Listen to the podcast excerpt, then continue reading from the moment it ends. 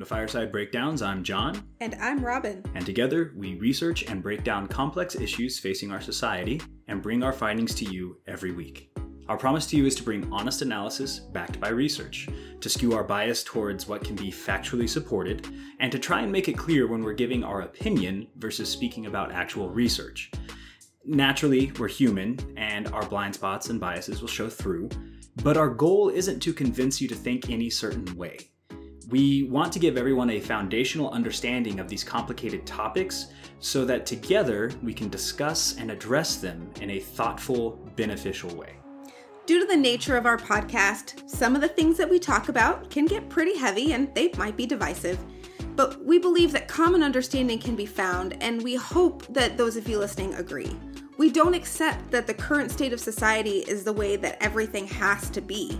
Together, we can build a better world for ourselves and for future generations. So we suggest getting comfortable and maybe having a good drink on hand as we work through this stuff.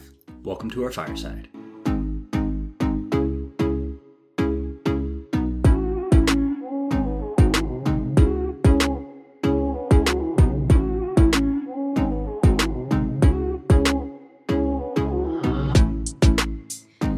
Welcome to our Fireside Indeed, where this week we are talking about America's national embarrassment and the topic of the hour conspiracy theories. So, if you're a drinker, might we suggest something that pairs well with morbid curiosity? But to be very clear, we're not planning to talk about specific theories. Oh no, you are perfectly capable of going out there and falling through those rabbit holes yourselves. We want to talk about the brass tacks of this stuff. What makes a conspiracy theory? Who believes them? And oh my god, why? And then in subsequent parts, we'll get into the fallout that comes from the belief and participation in these theories, like violence and radicalization and authoritarianism. This is probably going to be the first part in a, in a ongoing series. I don't know if we'll ever actually fully stop talking about this, but at least the next several episodes are going to involve it because it is so big and it it has dominated our society in particular rather heavily these past few years, or at least it feels like it has. So it might seem a little late to talk about conspiracy theories. I mean, after all, Joe Biden is president, Trump doesn't have Twitter anymore, and we're officially back to some semblance of normalcy where literally the craziest things we've ever heard are no longer being pushed from the highest offices in the land. And honestly, hopefully it is too late. And maybe Trump will get his Twitter back, but one can hope we're in a better place by that time. The reality of the situation is that even now we have at least two members of the House of Representatives, Marjorie Taylor Greene and Lauren Boebert. I don't even know if that's how you pronounce her name, but I don't care to figure it out, honestly, because I don't like her. She's not worthy of my effort. anyway, they openly subscribe to QAnon. And at least they're, they're members of the House of Representatives at the time that we are recording this. Uh, there have been calls actually to remove at least Miss Boebert, Boebert, Bobet, and I'm sure Miss Greene is probably also being talked about, although I haven't quite seen it. So this episode isn't going to focus on QAnon, but I'm going to bring it up right now because it's the current you know, uh, cool thing that all the kids are doing. It's the current conspiratorial fad, if you will. If you want the really short version of it, QAnon is basically a, a theory, a, a conspiracy, a group, whatever, that believes there is a high level, cleared official, anonymously providing hints, clues, and predictions about what is happening or getting ready to happen in the upper echelons of American society. The Q in the name refers to a special type of clearance, Q clearance, that is issued by the Department of Energy that allows access to top secret information. Primarily, this clearance is held by people with access to nuclear research, weapons, and related materials. So that's like that person is apparently on the inside disseminating this highly sensitive information. And it is so important, I think, to recognize that the QAnon conspiracy theory is the backdrop of this conversation that we're going to have moving forward because it provides a very handy like reference to some of the things that we're going to talk about. So we're going to talk about identifying factors and why people believe things. And if you look at why or who is following these Q theories and, and the QAnon conspiracy theory, you can see all of this stuff just echoing back out of that group. So it's very, I think, is a very handy tool. I do want to take one quick personal second just to address something. Having a top secret clearance, which I will remind our listeners, I actually currently have, so I know from whence I speak, it does not mean that you have access to all top secret information. You are simply cleared to access that top secret information and only that top secret information for which you have a need to know. So there are two controls to accessing classified information. You must both be able to access it, which means having the clearance, and you must have the need to access it. If you do not have both, you cannot access that information. Attempting to do so can result in anything from a written reprimand to literal jail time, just depending on the overall circumstances surrounding accessing that information. Basically, just because you have a driver's license doesn't mean you can walk up to any car and get behind the wheel. You have to have the keys. It's that same sort of principle. Now, I can't, me personally, I can't just go around willy nilly reading whatever classified documentation I want. So anyone claiming to have any sort of clearance, then claiming to have insider knowledge of a broad range of topics at the highest levels of government and society should be met with extreme skepticism. For Q clearances specifically, it simply does not make sense for this Q actor to be privy to both the breadth and depth of knowledge they claim to have. One, the Q clearance, while it grants the ability to access the same level of information as a top secret clearance, is far more restricted in the scope of the information it can access. The Q clearance, as defined by the Atomic Energy Act of 1954, covers the development, regulation, and disposal of nuclear materials and facilities in the United States. It does not allow the holder to say access information about the upcoming classified law enforcement actions of the US government, which Q frequently seems to have detailed insider knowledge of.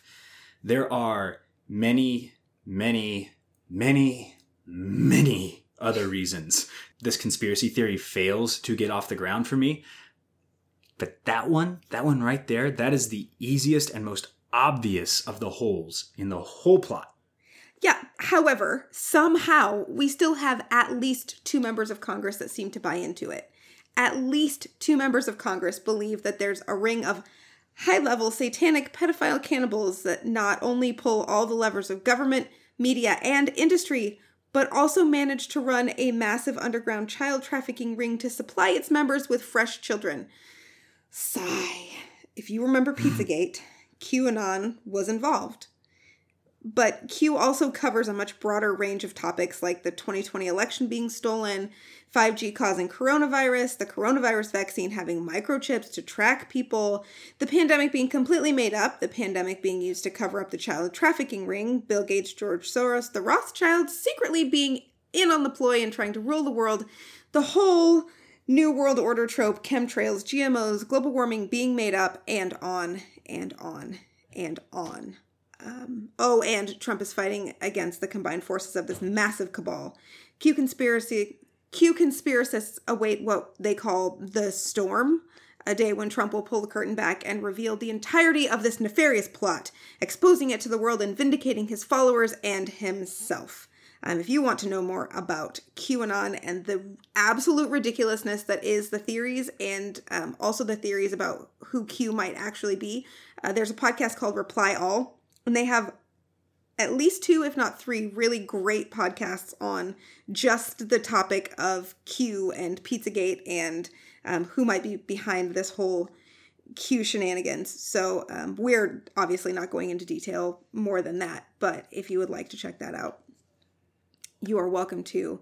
It, it would seem, though, that there is no conspiracy too big or too crazy or too implausible for this Q umbrella. Um, I'm honestly surprised that we haven't seen Q claiming that the earth is flat. If you think maybe They even think that that is one bridge too far. Do not delude yourself, though. Lauren Witzke was the GOP congressional candidate in Delaware who, thankfully, did not win that race. But she claims that she believes in a flat earth and Q. So the audience is certainly there, right? It is all patently and demonstrably false to anyone who hasn't been sucked in far enough to believe it. And yet, I will repeat, we have two members of the United States Congress who openly and actively support this conspiracy. And on January 6th, we saw hundreds of supporters attack the US Capitol building in an attempted coup, many of them believers in this theory.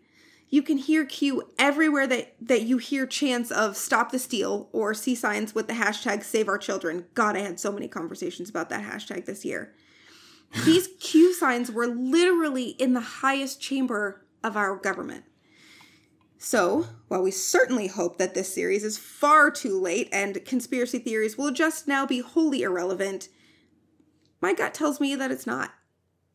I think we're at the beginning of a very long and very painful reckoning with these conspiracists. And unless something changes and we can come to a place as a society where we can agree on what is true and what is not, what information is worthy of consideration or condemnation, where we can learn to think and evaluate critically and debate in good faith, this is far, far from over. The voices might be quieter for a while, though even that's doubtful. But they will certainly be there circulating these stories and their fables and preparing to do something dramatic because of them. I've seen a quote going around a lot on social media lately. Ironically, it's usually shared by people who seem to think that there was a, a problem with the election, that it was stolen. Again, despite all evidence to the contrary. Um, but the quote is is is relevant in this time. And it's it's actually a paraphrase of a longer thought by Voltaire, and it says, uh, "Those who can make you believe absurdities can make you commit atrocities," right? Which we have seen demonstrated in brilliant fashion. I don't think that Voltaire needs any validation, but if he did, I'm certain the events of January 6th would give him a sort of bitter satisfaction, you know. It's interesting to me, though, Voltaire, in this phrase that he's talking about, he was specifically referring to religion and how blind faith can lead to religious crimes and extremism. Hmm. Just a thought for another time. Just a thought. Yeah. Let's get to it. You know, let's, now that we've provided the backdrop for this amazing conversation that is just frustratingly necessary right now, what exactly are conspiracy theories? And it's one of those questions that I thought was going to be way easier to answer than it was. like as usual. Right? It's uh, you know that old quote about pornography, like I don't know how to define it, but I know it when I see it. Yeah. That sort of thing. It's kind of similar to that. I mean, we have hard definitions that that can work for it, but it's just when it comes down to narrowing it down and, and really drilling it in, it's slippery. So all that just brings us to the question, back to the question rather, what exactly are conspiracy theories? And the common definition is that they are explanatory beliefs about a group of actors that collude in secret to reach malevolent goals. These theories are ultimately attempts to explain the causes of significant social and political events and circumstances. At their core, conspiracy theories are an extension of a very natural human instinct, seeking to explain the unexplained. The desire only intensifies when we are faced with harm, either perceived or, or real or otherwise. When we are attacked by something we are driven to figure out why and how. When our body hurts, we find the cause. We think about what we've done that may have led to the pain. We think about what we ate, if we fell, how we moved or sat or slept. We build a story to satisfy our need to know. But when that pain is less tangible, when it's children getting sick or terrorists striking us where we think we're safe, when the world changes in ways that confuse or scare us, or we're told that the way we've been doing things is wrong and harmful and it has to change and that threatens our way of life. When it's seeing our group of people struggle while others succeed. Essentially, when the pain isn't physical but deeper, an attack on our id, our foundational understanding of the world, our pride. When that's the foe, finding the explanation isn't near as easy. So we humans do what we're wired to do, what we're best at, and what feels good. We start finding the pattern. We look for clues, things that fit together to fill the blanks and give us a target, an enemy to direct our energy towards, things that make sense to us. And that's the trick. That's what makes conspiracy theories so insidious. They make sense to us. And unfortunately, we don't always have the complete picture. But we aren't very good at accepting that we don't have the complete picture, that we don't have a good understanding of things, because our brains fill in the gaps and, and complete patterns and make logical jumps that might not be sound, and then digs in its heels whenever our assumptions are challenged. Conspiracies suck in people who need meaning behind the chaos that is existence. But many people lack the cognitive tools or experience problems that prevent them from being able to find accuracy and meaning through rational means. And so the thought process becomes more and more irrational. And from that potpourri of experience is where we start developing these conspiracy theories. Usually, a conspiracy theory involves two or more powerful actors. In the most familiar conspiracies of today, these actors are usually governments or their agents. But in reality, it could be any group perceived as powerful, especially if those groups are also considered malevolent. Using another popular conspiracy theory, the Bush administration, the Saudi government, several corporations, financial industries, and the Jews, all of them together apparently, banded together to launch the largest terrorist attack on American soil ever right? To be clear, a conspiracy theory is not the same thing as a conspiracy, first of all. A conspiracy refers to something that really and actually happened. Actors working together to achieve a goal, and then there's a real evidence that can support these claims. You might be familiar with the terms conspiracy to commit murder or conspiracy to commit fraud. This means that these groups were making plans to do these things or may have actually committed these things, and then an investigation revealed the pieces of the picture to tie these things together. And this differs from conspiracy theories in that a conspiracy theory refers to an allegation of conspiracy that may or may not be true. Another term that you might hear is conspiracy belief. This is a slightly more flexible term in that it might refer to either a specific belief or a broader group of conspiratorial thoughts that may be related as like a, a conspiracy belief structure. So the QAnon phenomenon might be best referred to as a conspiracy belief structure. Sometimes they might even just refer to a vague, undefined allegation of nefarious activity by a group, like the Bilderberg group controlling, well, everything. Kind of falls into this category of general conspiracy belief. I believe that there is a vague and undefined conspiracy about this group of other one really crucial characteristic of a conspiracy theory is that it has a distinctively social element.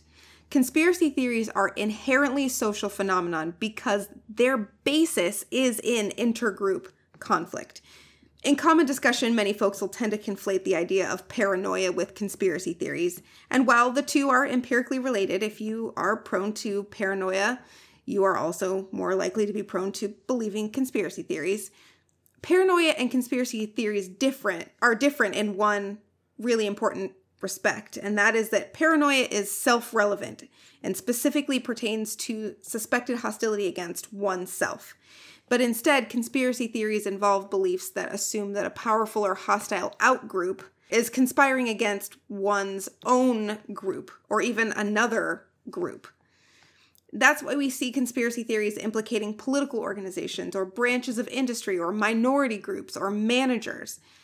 And because of that, conspiracy beliefs flourish among members of groups who are involved in mutual conflict. If we're going to rely on like a paranoia individual based thing, it's really hard for those ideas to spread because, well, Joe over there doesn't really care if Katie thinks that, you know, a bad guy is following her around every time she goes to McDonald's.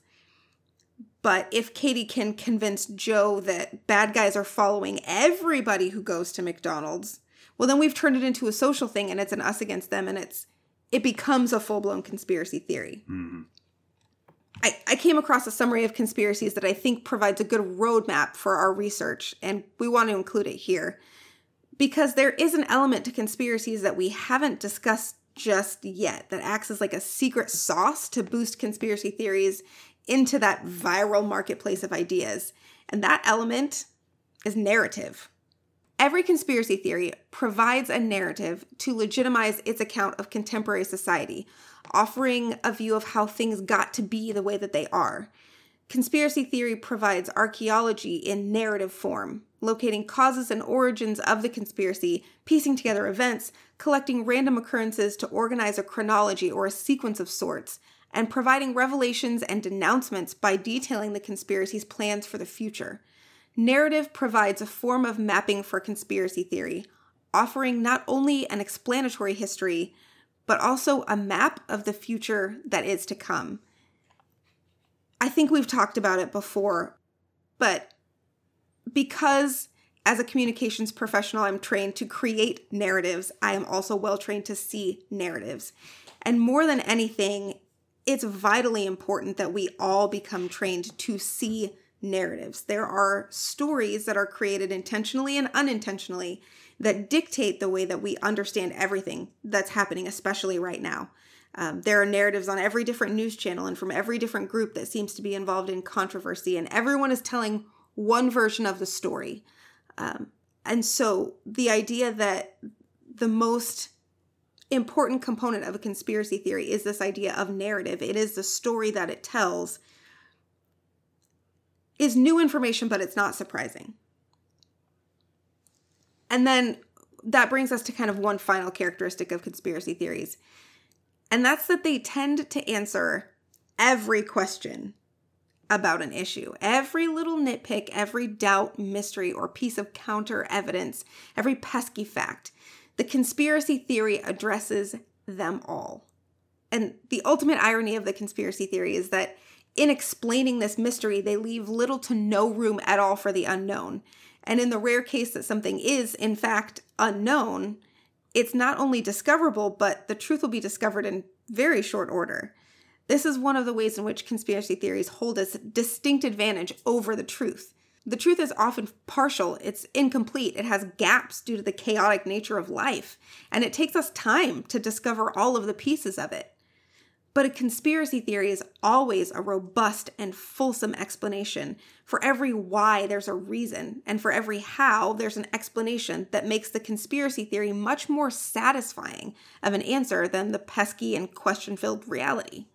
Which might in turn indicate why people are so prone to believe these things, especially certain people. So who really believes these conspiracy theories? It's it's we see them apparently at all levels in our society. We've got congressional members who believe them all the way down to some guy wearing a buffalo hat and nothing else to the Capitol building. I don't know what's up with him. I, But no. the short answer here is that a lot of people have always believed conspiracy theories. It's just like, I, yeah. Does somebody from this group? Yeah, probably. Yeah. Probably. Mhm. Whatever group it is, yeah, probably. Oh, way back then? Yep, Belief- even then. Oh, yeah, for sure. Yeah, belief in them is not restricted to specific times or, or cultures. So, quantitative research has found evidence for widespread conspiracy beliefs in countries around the world from modern to traditional and, and ancient societies. This is not new. This is a weird little tick in human programming that has been there for as far as we have written records. Historical sources suggest that substantial numbers of citizens have believed conspiracy theories since before we, you know, kept track of these things. Throughout the centuries, wars were characterized by excessive and mutual conspiracy theories between enemy groups. Part of this is that dehumanization of the other in order to make it easier for you to go out and spear them to death and then move on to the next one and not really feel that you just killed another human being. And that's a tactic that's employed by modern armies still the dehumanization of the other. And in politics, and we've talked about it all over the place in, in police work, unfortunately. One can find conspiracy theories also in the writings of uh, Tacitus, who described how Roman citizens believed that Nero and his loyal servants deliberately ignited the Great Fire of Rome in the year 64 AD. And I actually didn't know that was a conspiracy theory. I thought that was the truth. Yeah, same. So, Same. yeah, that one still lives on. Obviously, didn't pay attention to my ancient Roman history. I don't know that I had an ancient Roman history class, which I'm going to claim in my defense right now. No, I absolutely did in college because I was an antiquities major for the first two years of college, and Ooh. and uh, and I like this was absolutely corrected in my history class, right? Oh, that's good. Uh, to the point where basically nobody knows exactly what started the fire. Uh, I'm pretty sure it's a cow kicking over a lantern. that was Chicago, Oh, you know, Chicago, Rome, Rome, Bah. potato. right? But they but they did bring up the fact that this was a, a very common theory, and it was not hard for people to believe because Nero was absolutely terrible. Um, Yeah. but Jesus, yeah, Huh. Well, I yeah, I did not know that until we were writing this outline. I saw you put that put that there. I mean, I was luckily not spreading that around through my day to day life. Wait, what? But- I don't often get into conversations about Nero, but who knew? In medieval times, conspiracy theories led to major tragedies, including the killing of Jews, surprise, shock, who were, for instance, accused of conspiring to poison drinking wells as a means of explaining disease epidem- epidemics, um, or witch hunts. The Salem witch trials was it, that's that was a conspiracy theory that had taken root. Yeah, and had been internalized and then fully bought into by the population.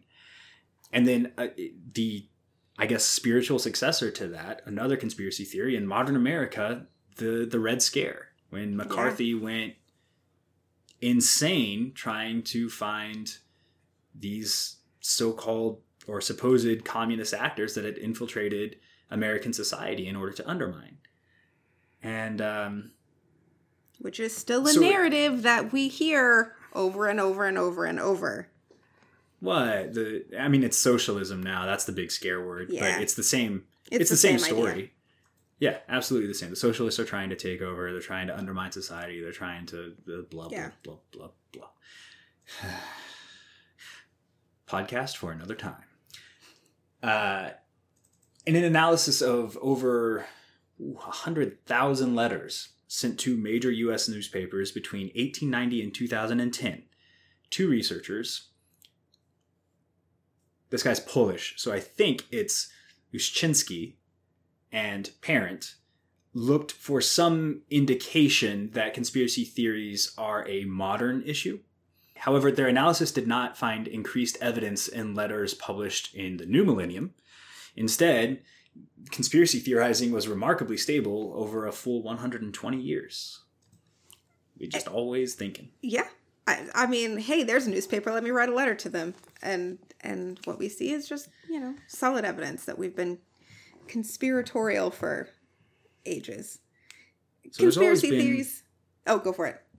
I was just gonna say, there's always been that guy Always. who wrote to the newspaper to to to pull the wool back from society's collective eyes. You may Gosh. not realize it, but Where would we be without these geniuses that have saved us over and over and over again? I mean, we wouldn't be recording this podcast episode. That's true. We wouldn't need it.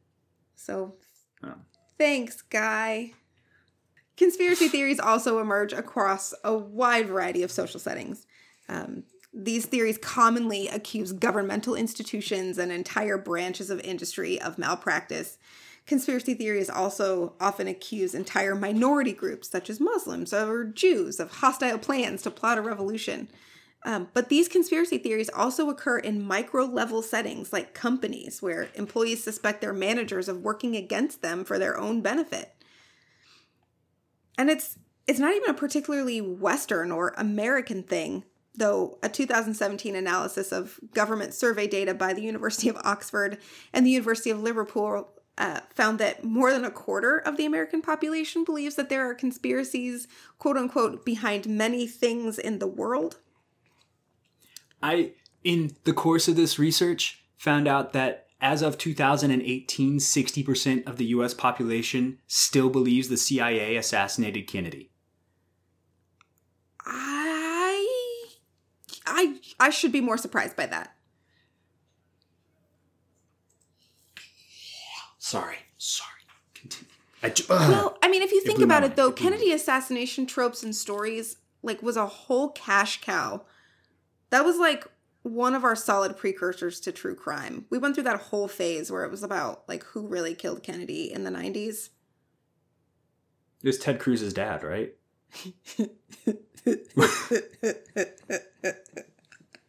I was waiting for that. Oh. but so it's not American, it's not particularly Western, but are there any characteristics in a person or in a group that indicate some sort of a predisposition to believe or to spread conspiracy theories? Well, the answer to that question is yes. And we can start with a group called intuitive thinkers. So, conspiracy theories, even the most irrational ones, are often supported by a whole range of elaborate arguments that that full picture solution that we were just talking about. This could leave, lead someone to assume that belief in conspiracy theories is based on an analytic or a deliberative thinking process. For example, the moon landing conspiracy theories are often justified through an extensive analysis of the lack of wind on the moon in conjunction with the apparent movement of the US flag on the video recordings. Right? So it would be tempting then to assume that belief in conspiracy theories is closely associated with the kind of thinking that thoughtfully questions the official interpretations of impactful events and that critically analyzes evidence in favor of or against a conspiracy theory. Uh, but science suggests quite the opposite. In fact, belief in conspiracy theories is positively associated with intuitive rather than analytical thinking. And that might seem strange. I mean, we just gave an example of conspiracy theorists using analysis, quote unquote, to prove their point, but then said that conspiracy thinking is more common among intuitive thinkers who basically just go with their gut, quote unquote, on something more than they critically evaluate it. And well, friends, this is where we run into our favorite phrase intersectionality. God, we say that so In- often. it's like every episode it's almost like the entire world is run by intersections of different ideas and thoughts and cultures and i don't know I don't know. uh, i don't know so in this case the people who value themselves as, as critical thinkers or open-minded mm, they they think that they are more able to discern the truth that lies in a field of falsehoods than other people. And they are likely overestimating their abilities to actually do that. Uh, to quote, uh, this research name is vitriol, which I think is hilarious given that we're talking about you know we're give, talking about conspiracy theories in the in the context of what just happened uh, but yeah so vitriol and marsh in 2018 uh, concluded that people who overestimate their ability to understand complex causal phenomena are prone to conspiracy beliefs.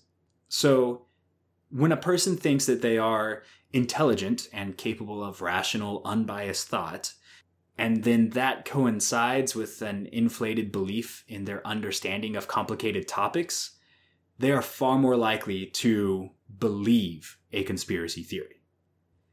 And I am sure everyone is listening to this right now and thinking of probably multiple friends they have on social media going, Yep, I mean, I know I am. yeah, I, I mean, I definitely know tons of people like that, and I think there's this there's a difference between being the person who uh, is capable of doing that high level analysis and being a person who believes somebody else's high level analysis and that's kind of what we're talking about here. Um, it's the idea that that i oh i trust that. I'm going to go with my gut and trust that analysis because that makes sense to me versus going in and actually doing that critical analysis for oneself um, and a- actually that leads into another factor which is education uh, consistently higher levels of education predict lower rates of conspiracy beliefs and I'm going to enter a caveat right now. I am not an asshole. I know that when when a person makes these kinds of us them delineations like educated less educated, it's really easy to come across as a complete jerk. So I promise I am just reading the research here. One possible explanation for this is the tendency among the less educated to attribute agency and intentionality where it doesn't actually exist. In other words, it's easier and more common for them to believe that people are doing things to them on purpose. And like we just talked about a few minutes ago, more highly educated folks tend to have an increased analytical thinking skills versus relying the, on that level of intuition. I'm also going to have an interjection where we stress this doesn't really mean that more highly educated people are smarter than people with less schooling. It's more likely that people who have been in school longer have struggled and been challenged in their thinking more often, and so are less reliant on their instinctive thinking. Formal education tends to more frequently put us in situations outside of our comfort zones and experience and, and depth than day to day life does. This is not a commentary on intelligence, just life experiences. And this, like many of the things that we have talked about, is a general rule. Individual experiences may fall far outside of this pattern, and that is to be expected. Yes, exactly. I mean, in the research that we were doing, I came across one study that that was able to reduce people's acceptance of conspiracy theories simply by having them do critical thinking puzzles, like crypto quips and crossword puzzles. And they so they they asked people about their conspiracy beliefs and then they had them do these critical thinking and analytical puzzles and then they asked them again and they believed them less. It really has less to do with how much you know and how much you understand than it does with your analytical thinking processes um, and again like we harp on intersectionality and overlap a lot but there are just so many of these correlational factors that go along with somebody's level of education. And we'll talk about this a lot more in the section on why people believe conspiracy theories, but there are specific emotional states of being that heavily predispose people to being participants in conspiratorial thinking. And so those emotional experiences are often common among the groups of people who may also be negatively affected by a lack of education it's never just one thing. It's always a lot of things. Right. And and that's what I wanted to point out. It's it, there is a sort of a pattern. You'll notice that the last two points overlap a lot. So people who rely on instinctive thinking often have less formal education than more analytical thinkers. The next point is going to overlap with these two points, and so on. And I think it is easiest to think of these identifiers uh, of people who who believe in conspiracy thinking um, as a sort of filter. The more filters a person passes through, the more likely they are to believe conspiracies. At any time, however, a person could run into the filter and stop short of conspiracy thinking, right? Or maybe they believe some conspiracies that have more rational support, but not others, because there's there are there is like a continuum yeah. of conspiracy theories. There are some that are closer to conspiracy. There's a lot of evidence for them. We might just not have mm-hmm. the linchpin piece. And there are others that are just out there. So the filter might knock them out of this this pathway before they get to the the really crazy ones.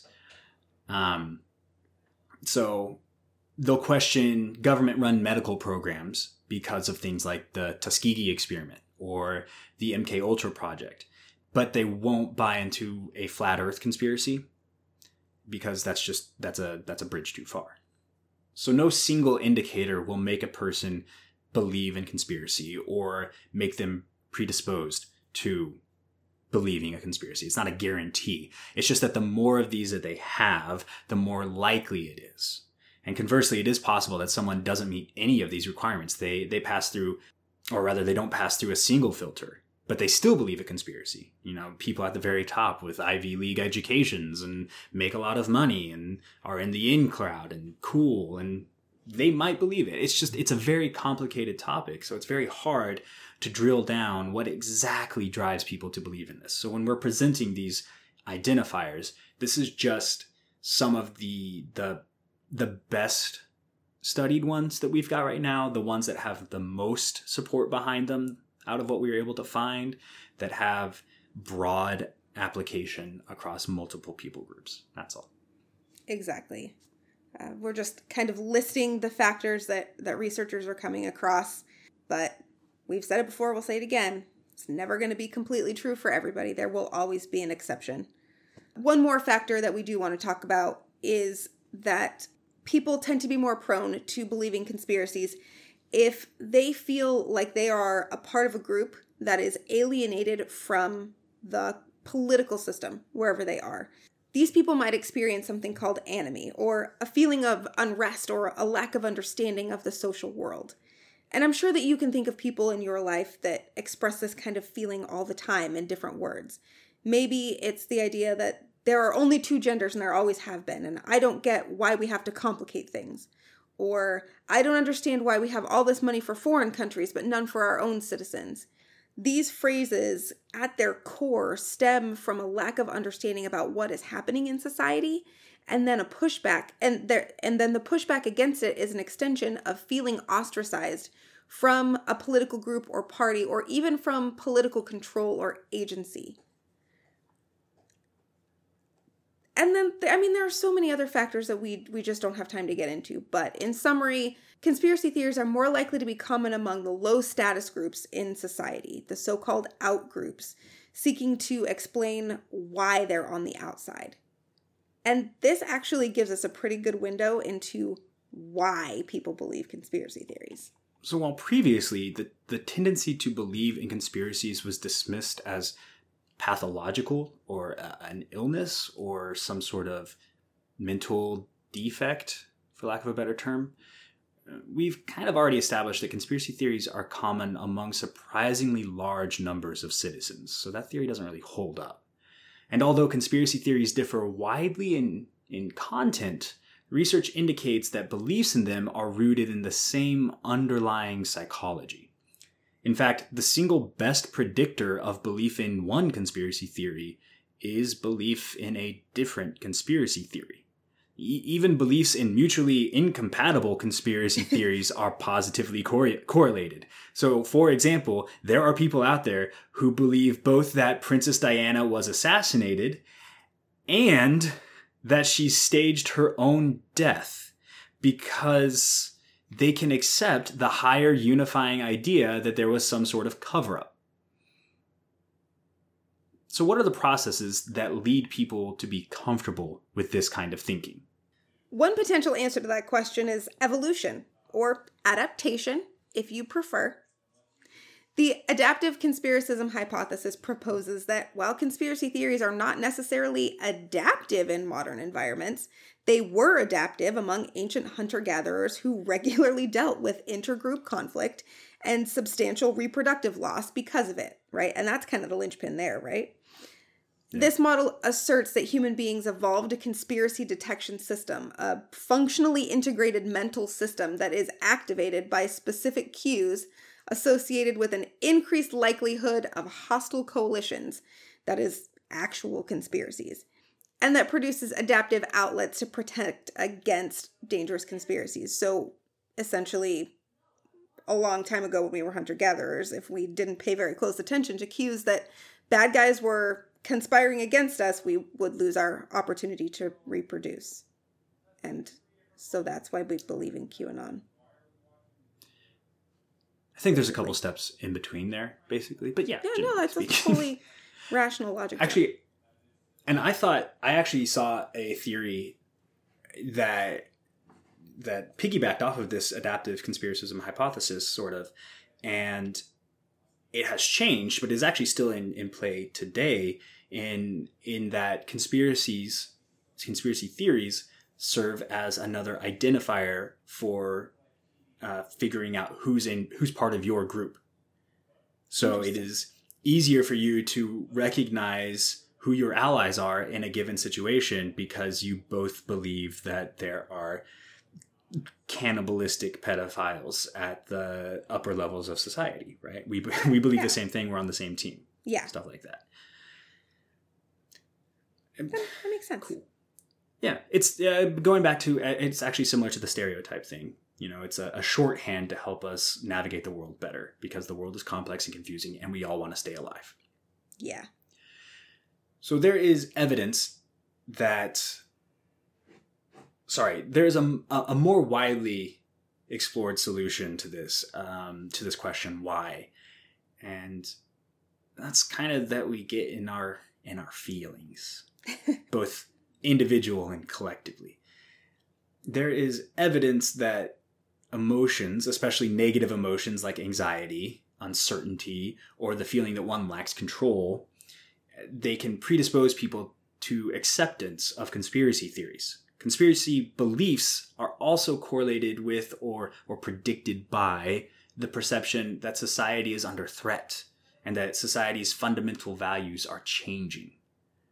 And then these theories gain momentum in the context of anxiety provoking societal crisis events such as terrorism or, I don't know, natural disasters or maybe a war or how about a pandemic? Yeah. Yeah. We don't know anything about societal crisis events here in No. 2021. Nothing. But even even outside of this context, this this is an issue, especially for Americans. Uh, researcher Melinda Moyer notes that when feelings of personal alienation or anxiety are combined with a sense that society is in jeopardy, people experience a kind of conspiratorial double whammy. It's just, oh, I gotta figure this out. It's an existential threat of a higher value, right? So in May 2018, the American Psychiatric Association released the results of a national survey suggesting that 39% of Americans felt more anxious than they did in 2017, primarily about health, safety, finances, politics, and relationships. You know, all the things. All things that made it through 2020 without any issue. Another 2017 report found that 63% of Americans were extremely worried about the future of the nation, and that 59% considered that the lowest point in U.S. history that they can remember is right now. In 2017. Sorry. Yeah, let me re- re- read that Oh. sentence. No, I just. Another two. Yeah. Yeah. So in 2017, a bunch of people thought that that was the lowest that U.S. history could go, and that was that was basically probably we, Mm. we can get into the weeds about it, but because that's the year that Trump took the reins, so yeah. I mean, look, it is what it is. Hey, look, I'm just saying the proof is in the pudding. It, exactly. It is what it is. It is what it is.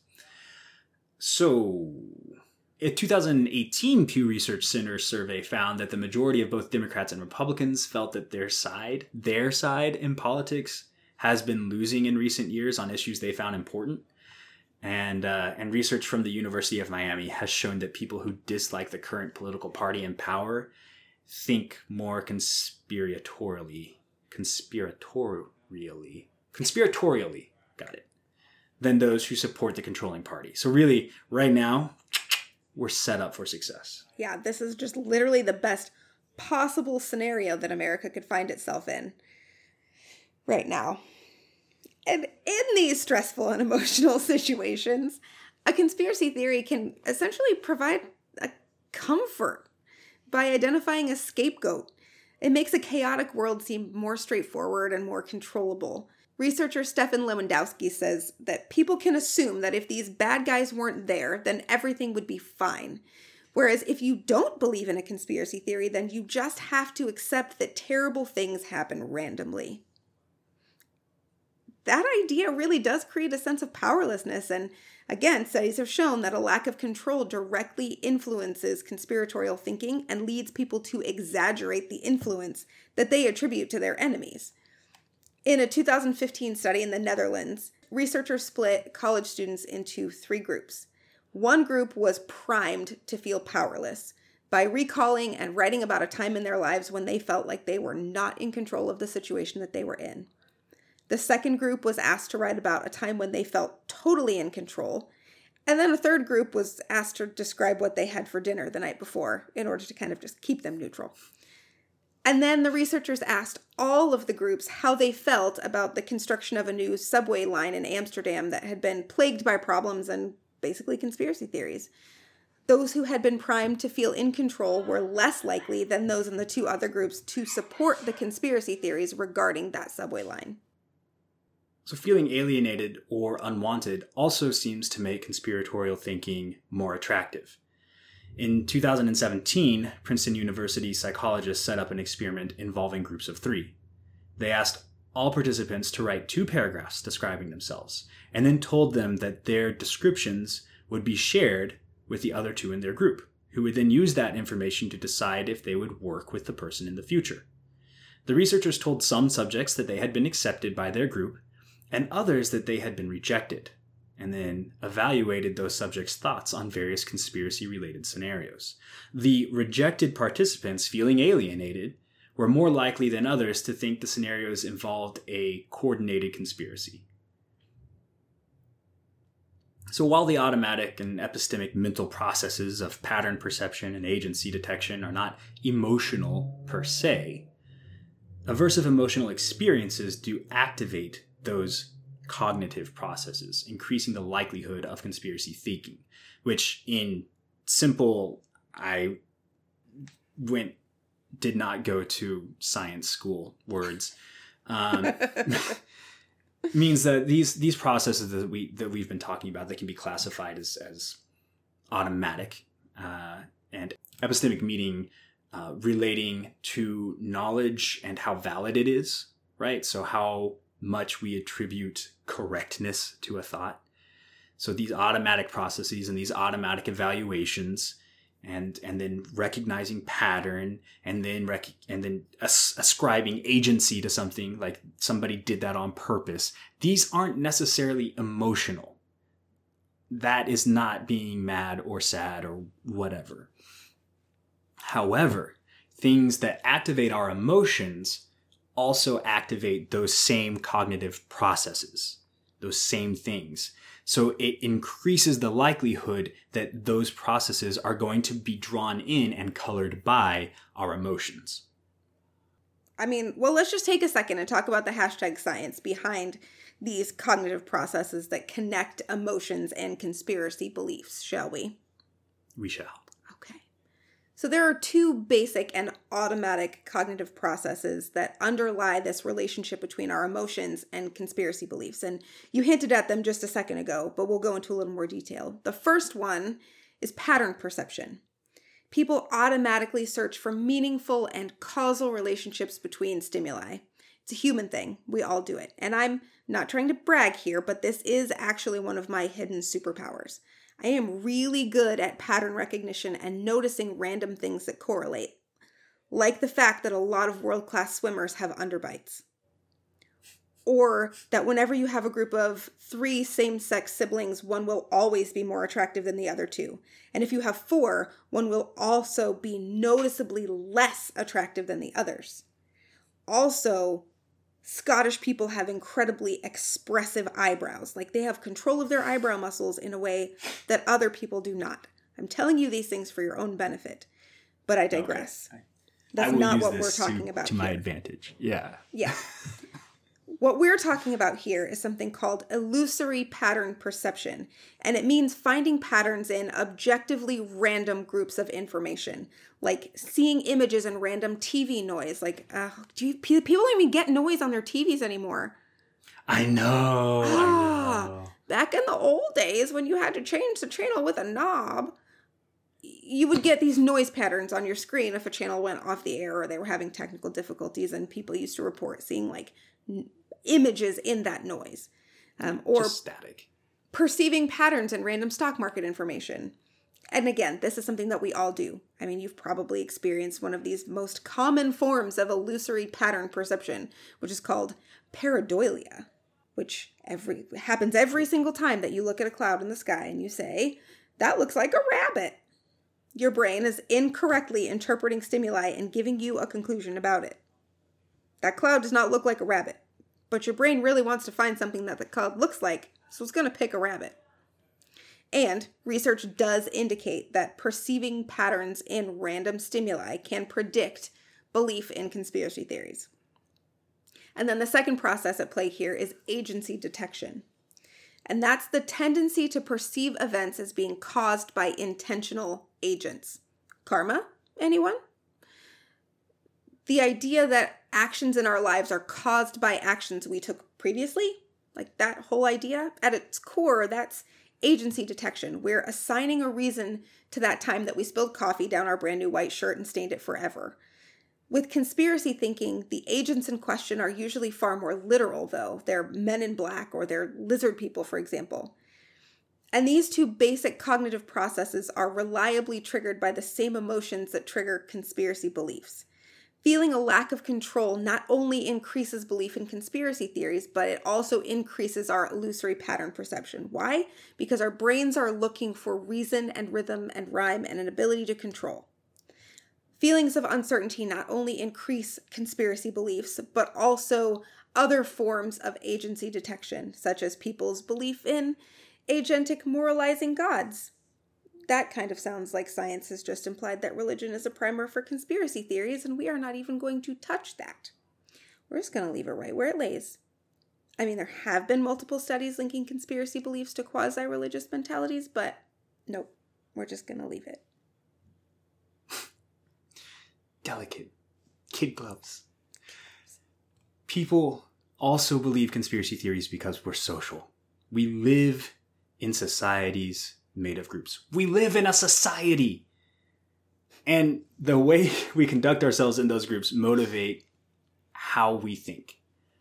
These are called social motivations, and there are two social motivations that are particularly relevant for conspiracy thinking.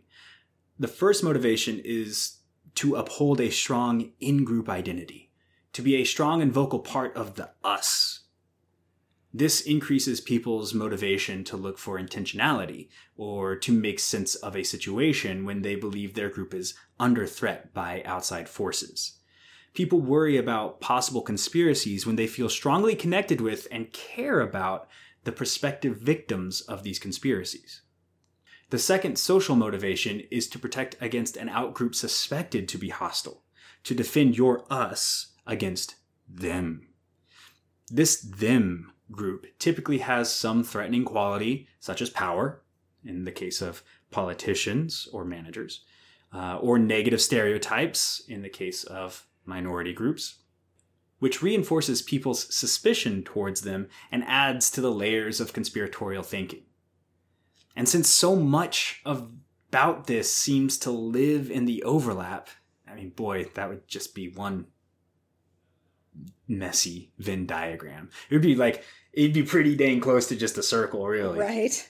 Um, we have to mention that there are other traits that correlate strongly with the perception of us versus them conflict and with belief in conspiracy theories. One of these traits is called collective narcissism, and that is an exaggerated belief in the greatness of one's in group. These feelings of in group superiority imply that competing outgroups are inferior, potentially including the moral inferiority that main actors in conspiracy theories are assumed to have. Higher scores of collective narcissism predict conspiracy theories that implicate competing outgroups as the bad actors. And if that information leads you to predict that stigmatized minority group members believe conspiracy theories more strongly than majority group members, you're right. Research has indeed found substantial conspiracy theorizing among members of minority groups. And these stigmatized minority group members believe both identity relevant and identity irrelevant conspiracy theories more strongly than majority group members. This is likely because minority group members blame the system for realistic problems in their communities, like discrimination, for example, and because of the chronic stress of social devaluation. Like John mentioned earlier, people who feel alienated are more likely to engage in this kind of thinking. And then one final broader thought on why people believe conspiracies. You may have heard the phrase confirmation bias thrown around before. Almost certainly, if you've dived into the milieu of online debate, you've seen accusations of confirmation bias being thrown around. And this is something we work very hard not to give into while we research, and it is difficult because our natural inclinations drive us to do it. When we are looking for answers, in whatever situation that is in, if we're not careful, we tend to search for and favor and, and remember information in a way that confirms or supports our beliefs or values. When we want something to be true, we cherry pick the data that makes it true. And this is confirmation bias, and we are all guilty.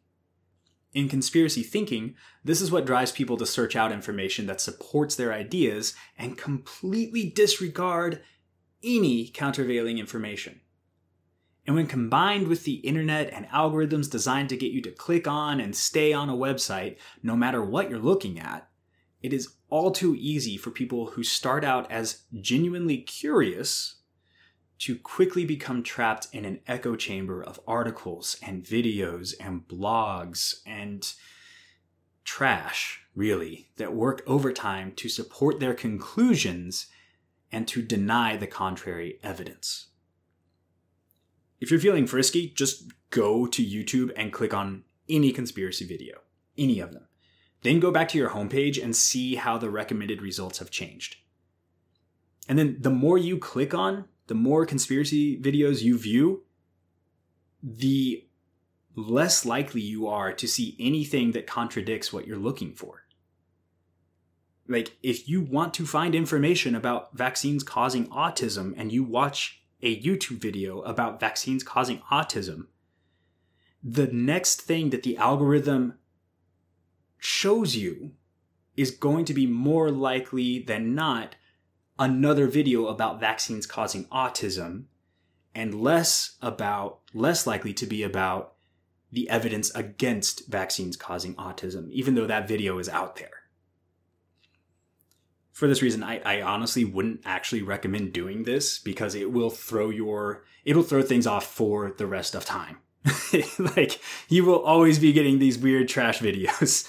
So not really a great idea, but you could do it. When you combine confirmation bias with the other motivating factors we've discussed here, trying to regain some sort of control, trying to understand why something horrible happens, trying to vindicate your out group, you have a powerful vortex that is incredibly difficult to escape and it just sucks you down farther and farther to kind of piggyback on that and we didn't we didn't really touch on it very much here another reason that people believe conspiracy theories is because sometimes they turn out to be true and that's its own kind of confirmation bias, right? We've all heard somebody who believes in one of these completely irrational theories cite one that actually turned out to be true as evidence that it's not irrational to believe in the one that they believe in. Um, and so we do have to point out that sometimes these things do turn out to be true. Uh, but there there are ways that you can look for the ones that could potentially turn out to be true, and generally they're the ones who um, who have demonstrable evidence. There's credible sources that are asking questions, or um, there are documents that can be found that refer to the things that might be going on. Real, actual documents from credible people who who cite it. But we do we do have to just acknowledge first-hand primary documents. Yeah, primary like sources. Primary documents. Yeah. Yeah. I the the number one the number one conspiracy theory that always comes to mind when we're talking about this thing is MK Ultra. Always. Whenever I get talking to somebody who really buys into the QAnon stuff or vaccine stuff, there and I say, like my rule of thumb is, and one that is very useful is, if the conspiracy requires two or more people to keep a secret, it didn't happen. And the more people, the more people Right. that are required to keep it secret, the less likely it is to have actually happened. And and like it is an exponential growth. So Right. it is harder and harder the more people you get involved. And people are like, well, what about MK Ultra? That always happened. And I'm like, and we know about it. right. You that's what happened is MK Ultra happened, yes. But one, what actually happened isn't the same as what the conspiracy theories at the time were about. Yes. Yes. So a lot of the time we benefit or the, the the this like, well, what about this thing that is true benefits from hindsight and getting history rewritten about what the accusations actually were. Right? Somebody thought that government mind control experiments were going on. They weren't alleging MK Ultra, they were alleging government mind control conspiracies. And MK Ultra happened and happened to include that, and therefore the allegations became true. And Right. that is what that is what you have to be very, very careful about when you're talking to these people because technically yes, but you are like you just pointed out, that is confirmation bias to be like, see, we were right. It's like, no, you were close. You were and that is a very kind of right. different thing. Right. Well, and it goes back to what we were talking about, like way up at the beginning. The truth comes out in pieces. Truth naturally evolves. Conspiracy theories have all the answers all at once. Yeah. Right. So one of the the easiest ways to tell is if if the theory that you're looking at can explain it all right now, it's likely not very well grounded in truth because we know that truth continuously evolves. But before we get into the shameless plug, I just felt like we did have to acknowledge that, like, yeah, sometimes these things turn out to be true. And that's, you know, we're that's why we're not calling people crazy for believing in conspiracy theories. We're talking about all of the different psychology as to why we might be predisposed to believe in these things. Um, so yeah, just uh, so yeah, we're not calling you crazy. We're just uh, giving you some things to to watch out for. All right, shameless plug. Yeah. Shameless plug. This is where we ask you very politely and not insistently at all to leave us a review if your podcasting platform supports it. Seriously, though, uh, reviews are literal gold in the podcasting industry. And I used to roll my eyes every single time a podcast host would say that. Um, but now, being a podcast host, I fully understand just how valuable they are. So, if the podcasting platform on which you listen allows you to leave us a review, we would be eternally grateful if you would go ahead and do that. If it does not, you could always leave us your review on the Facebook. That is correct. We have a Facebook page. It is called Fireside Breakdowns. Surprise, surprise. And on that page, you can leave us a review or you can request a topic, which would also be cool. We love listener requested topics. We've tackled two, three of them so far. Three. Three, three. Um, and so we would love to know what you would like to hear about.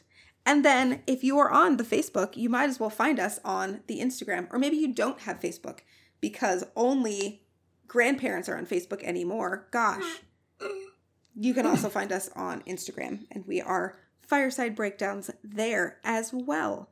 And it is harder to leave us a review there, but you can request a topic, or you can take a look at some of the cool supplemental information that we share because we can't get all of our sources into this. You can't see the cool pictures that we might find, um, and it's hard for us to link you to the sources that we're reading. So we do post a lot of really fun supplemental information over there, and we would love to hear from you. Robin. Robin, don't forget. Don't forget what. Don't forget about the newest addition to the Fireside Oh no, we're not. We're of not social ready media. for that yet. We're Robin, it's ready. happening, Robin. No, we're not ready for that yet. It is not. I- Robin, you, we're not ready for me to tell you guys that we're on Twitter now, because that's a lot of pressure. We said it would never happen. But I know. I It know. Twitter's a lot of pressure, you guys. it's so much. It's so fast. It's a full time job, and It's- we both have full. Yeah, I know. just more than one full time job. but it's just so hard to resist the wealth of information that can be found there that is so relevant to what we do. Um, and I I realized probably for like the ninth time, but the time that really stuck with me over the last few days, just how many people are still on Twitter. Kind of was living in a state of denial about who's on Twitter.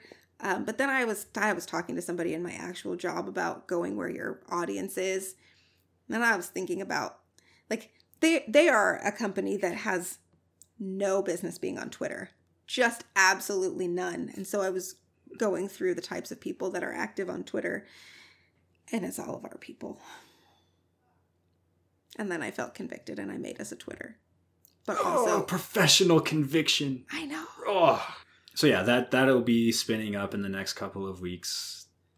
No idea exactly how we're going to use it yet because the platform is so wildly different Yeah. from Facebook and and Instagram. So still still figuring that out. But yeah, Yeah. you can officially find us there too. Yeah. yeah. And then you can write us one. Uh, Oh yeah, you can email us. directly, I completely forgot about email. Who even emails anymore? We are also Only really old people. right? We are also firesidebreakdowns at gmail.com. And you can send us an email mm. with your strongly worded thoughts. Or your gently worded thoughts. Preferably. Preferably. Or if you're an expert on something we might like to talk about and you would like to talk to us on our podcast. You We can send us an that. email. We would love to hear Let from you. know. Let's let these people go. Let me give them some good news. Okay, give them some good news. Research firm Zignal Labs reported this week that misinformation on Twitter and social media in general dropped 73% last week after a certain high profile politician and many of his allies were banned from the platform and several several others including Pinterest actually And which seems Spotify. wild to me. It's you know. what- Spotify Anyway. was just like, me too. you can't listen here. Um, conversations about election fraud dropped from 2.5 million mentions to 688,000 mentions across several social media sites in the week after Trump was banned from Twitter. Election disinformation had for months been a major subject of online misinformation, beginning even before the November 3rd election and pushed heavily by Trump and his allies. The use of hashtags affiliated with the Capitol riot also dipped considerably. Mentions of the hashtag Fight for Trump, which was widely deployed across Facebook, Instagram, Twitter, and other social media services in the week before the rally, dropped a staggering 95%. That's huge. Hold the Line and the term March for Trump also fell more than 95%, which really would, I think, feel like salt in the wounds of the likes of Jack Dorsey and Mark Zuckerberg, who argued for the longest time that taking these steps would not actually have the intended effect and would Right. probably backfire. Um, and many, many other talking heads said the same thing. Um, it would it would be very interesting to see how that impacts the so-called uh, marches and rallies and I'm just going to say it uh, planned pseudo terroristic activities coming up in the next week Mm-hmm. and if those still happen. So you know that's a Yeah. great thing. That's a great thing. And as I mean, it's a great thing as long as you're not part of the in group that feels like an out group is silencing your voice and hiding evidence of coordinated wrongdoing. Eh, yeah, it feels like that's where we're going to sign this one off before we get too deep into that one. So thank you very much, everybody, for tuning in this week. Uh, we will be back a week from now with uh, discussion about how conspiracy theories affect people and uh, then moving into talking about how conspiracy theories can lead to things like radicalization and authoritarianism and putting it all together. So very excited to get into this. I think we've been trying to we've been actually a little gun shy about this particular topic since Yeah. we started because it's so stinking big. And uh, yeah, so we will see you then. We hope to hear from you. And until then, everybody take care of each other.